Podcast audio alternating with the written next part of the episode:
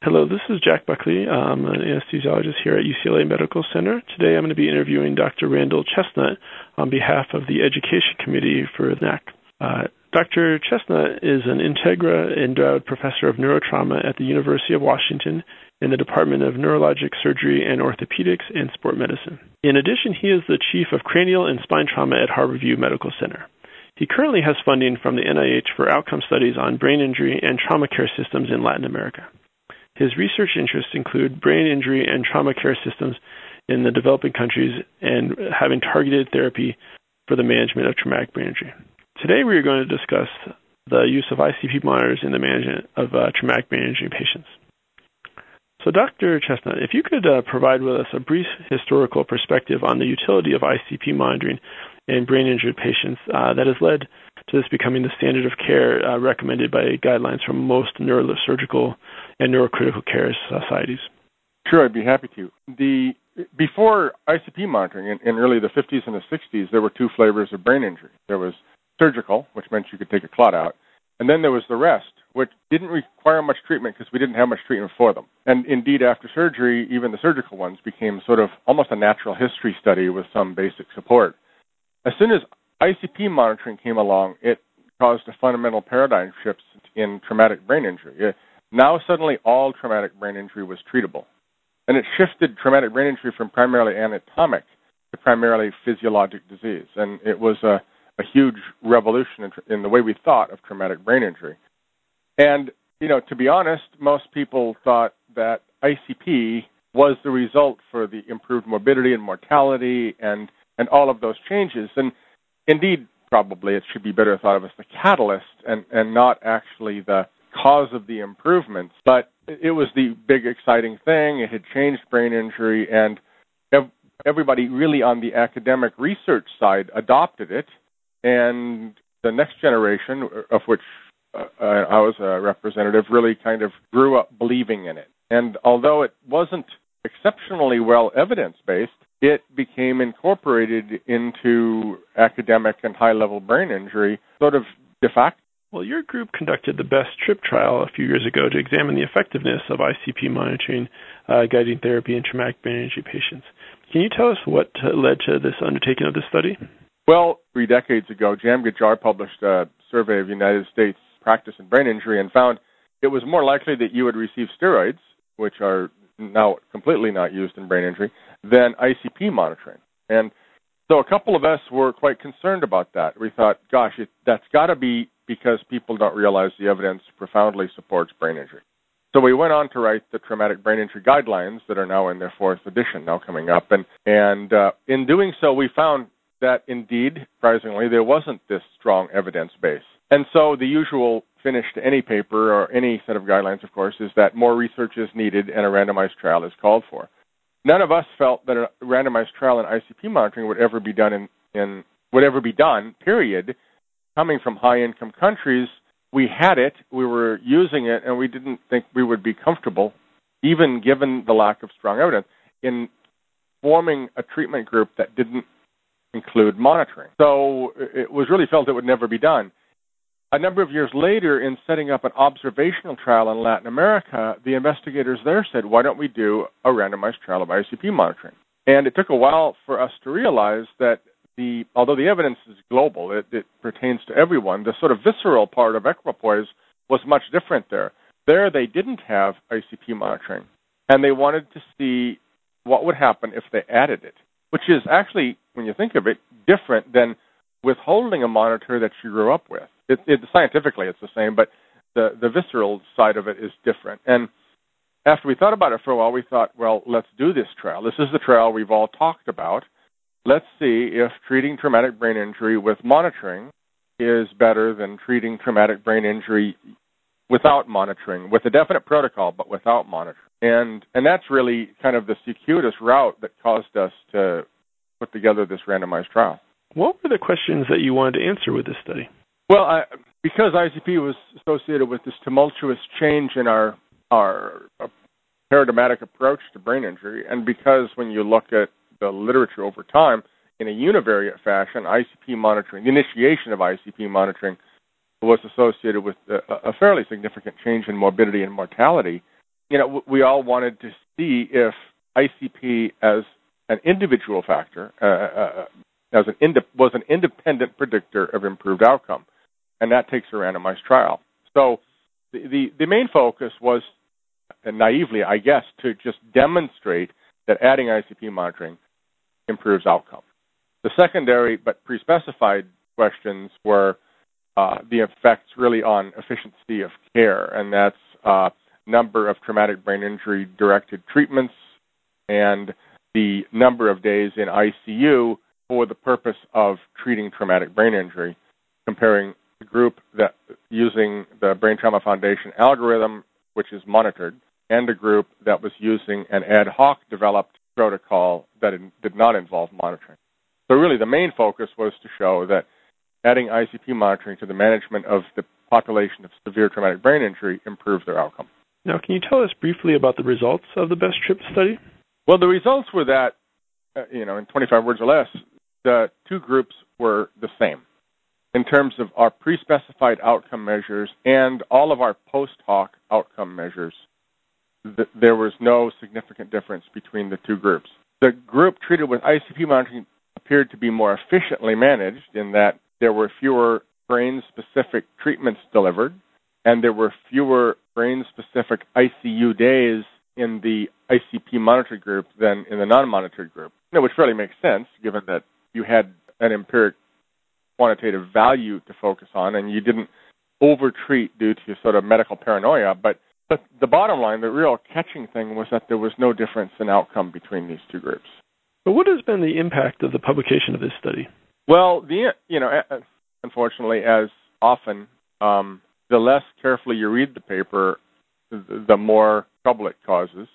The paper itself was was pretty clear in its explanation, but the, the general huge furor over the paper was that it was interpreted as not supporting the need for ICP monitoring, and, and that resulted in you know personal attacks in the literature against our group. Brazil National Insurance almost stopped funding ICP monitoring.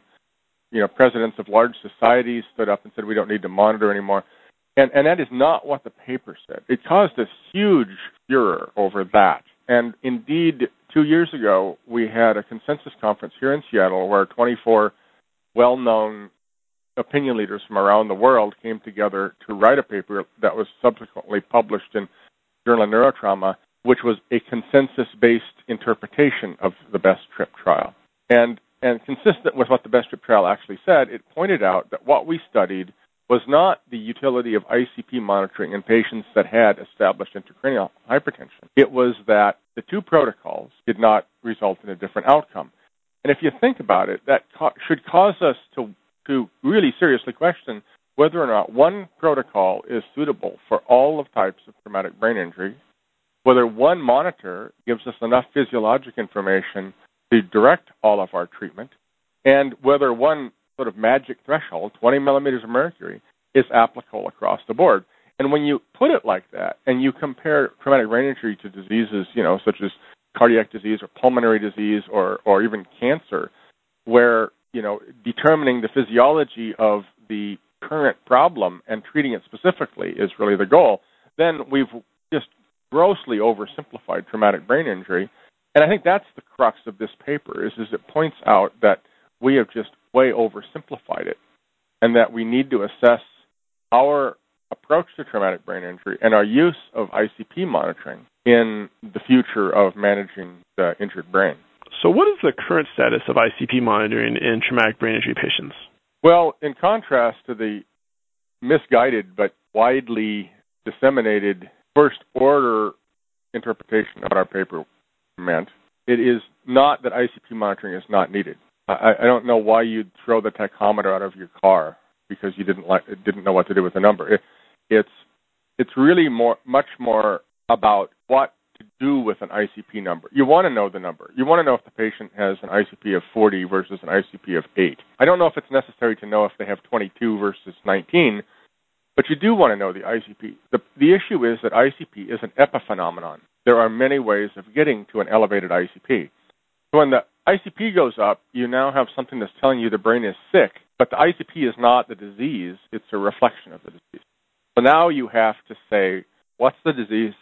How should I treat it? And that requires a multimodality monitoring approach, like in any other disease. We don't just put in a, a peripheral saturation monitor. When we see elevated ICP, we may then ask, okay, is this about pressure? In other words, is the patient likely to herniate? And you can do. You can herniate at 16 versus, as well as at 60, and you can also sometimes go to 60 and not herniate. So you can ask the, uh, the herniation side of ICP: is the pressure itself and the pressure gradient dangerous?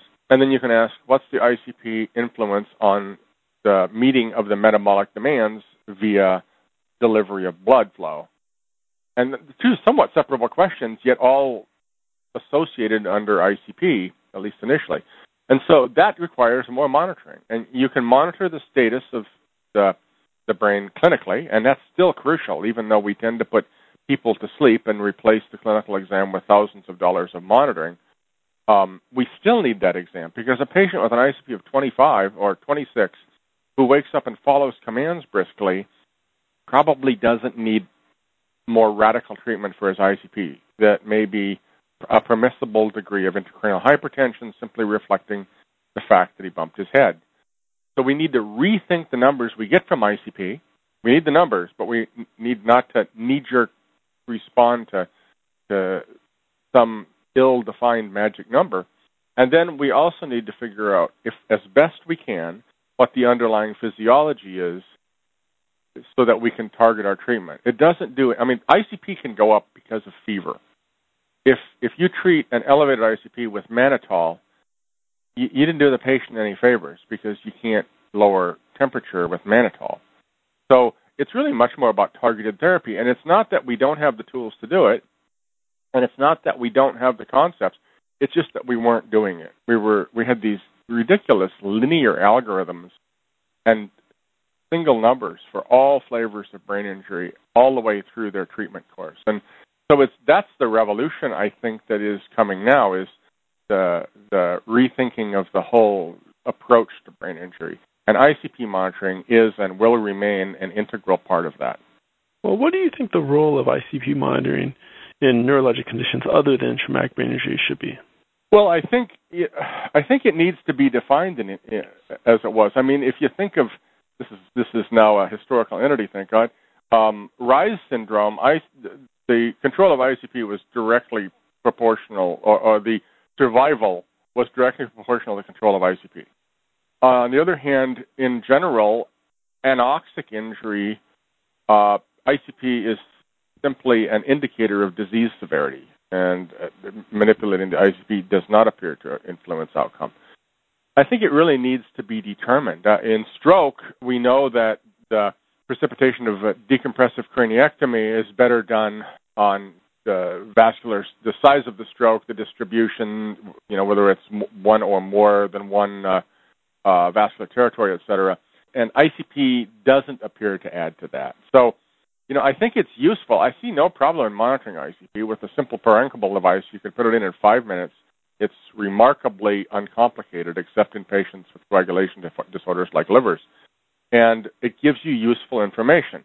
But I don't think we can just knee jerk adopt what we probably have somewhat mistakenly used in brain injury to other disorders. So, you know, I, I, I don't have trouble monitoring, but I think we need to be very careful because, like with any monitor, just putting a monitor in and treating the number is expensive voyeurism. You have to be asking a question, and you have to be pretty sure that approaching that question will benefit the patient. So I don't think we can generalize from traumatic brain injury to other disorders. That being said, I don't think there's a problem with monitoring but we need to be careful with how we interpret the numbers. What are future directions in this field, and how can a neuroanesthesiologist contribute to these advances? Well, I think you know we're coming full circle with this. Is the revolution was taking traumatic brain injury from a an anatomic disease to a physiologic disease, and neurocritical care is physiology. And being at the bedside, whether it's in theater or, or in ICU, is manipulating physiology we are still on the learning curve. To some extent, the treatment of each patient, uh, accompanied by careful observation and, and to some extent trial and error, is also traumatic brain injury lab. and we can manipulate the blood pressure and see what the effect on the ICP is. That way, we can determine the autoregulation, and knowing the autoregulation, we can then go on to determine proper CPP values and and uh, delivery parameters. And so, you know, I think we really need the physiologic background of caregivers, and that's where I think the, the major role of, of neuroanesthesiologists who are basically trained in all of the physiology, and I think because an anesthetist is by definition someone who manipulates physiology, sees what happens, and then changes based on that, more than some people trained in other disciplines who may be a little less quick on the, the making that loop of well, let's try this and see what that does to the physiology, and then manipulate it from there. And I think that's where we are in brain injury because no one can walk into the room and say, "I know how to treat this." At least I can't. I, I don't. I think we're not there. So it's really let's try this. Let's see if it's efficacious, if it changes the underlying physiology, if it changes the associated physiology, and either go with it if it works or change it if it doesn't. And and that's that's you know that's the the philosophy behind manipulating physiology. So I think the partnership in the future has to be surgical and intensive medicine, mano a mano. It cannot be the surgeon running it or just the intensivist running it. And and obviously, I, I see neuroanesthesiology as being central to that. Well, Dr. Chesnut, I very much appreciate you taking the time to speak with us today, and I feel like this is a topic that will be of great interest to our members. So thank you. Sure. Thank you very much for the opportunity.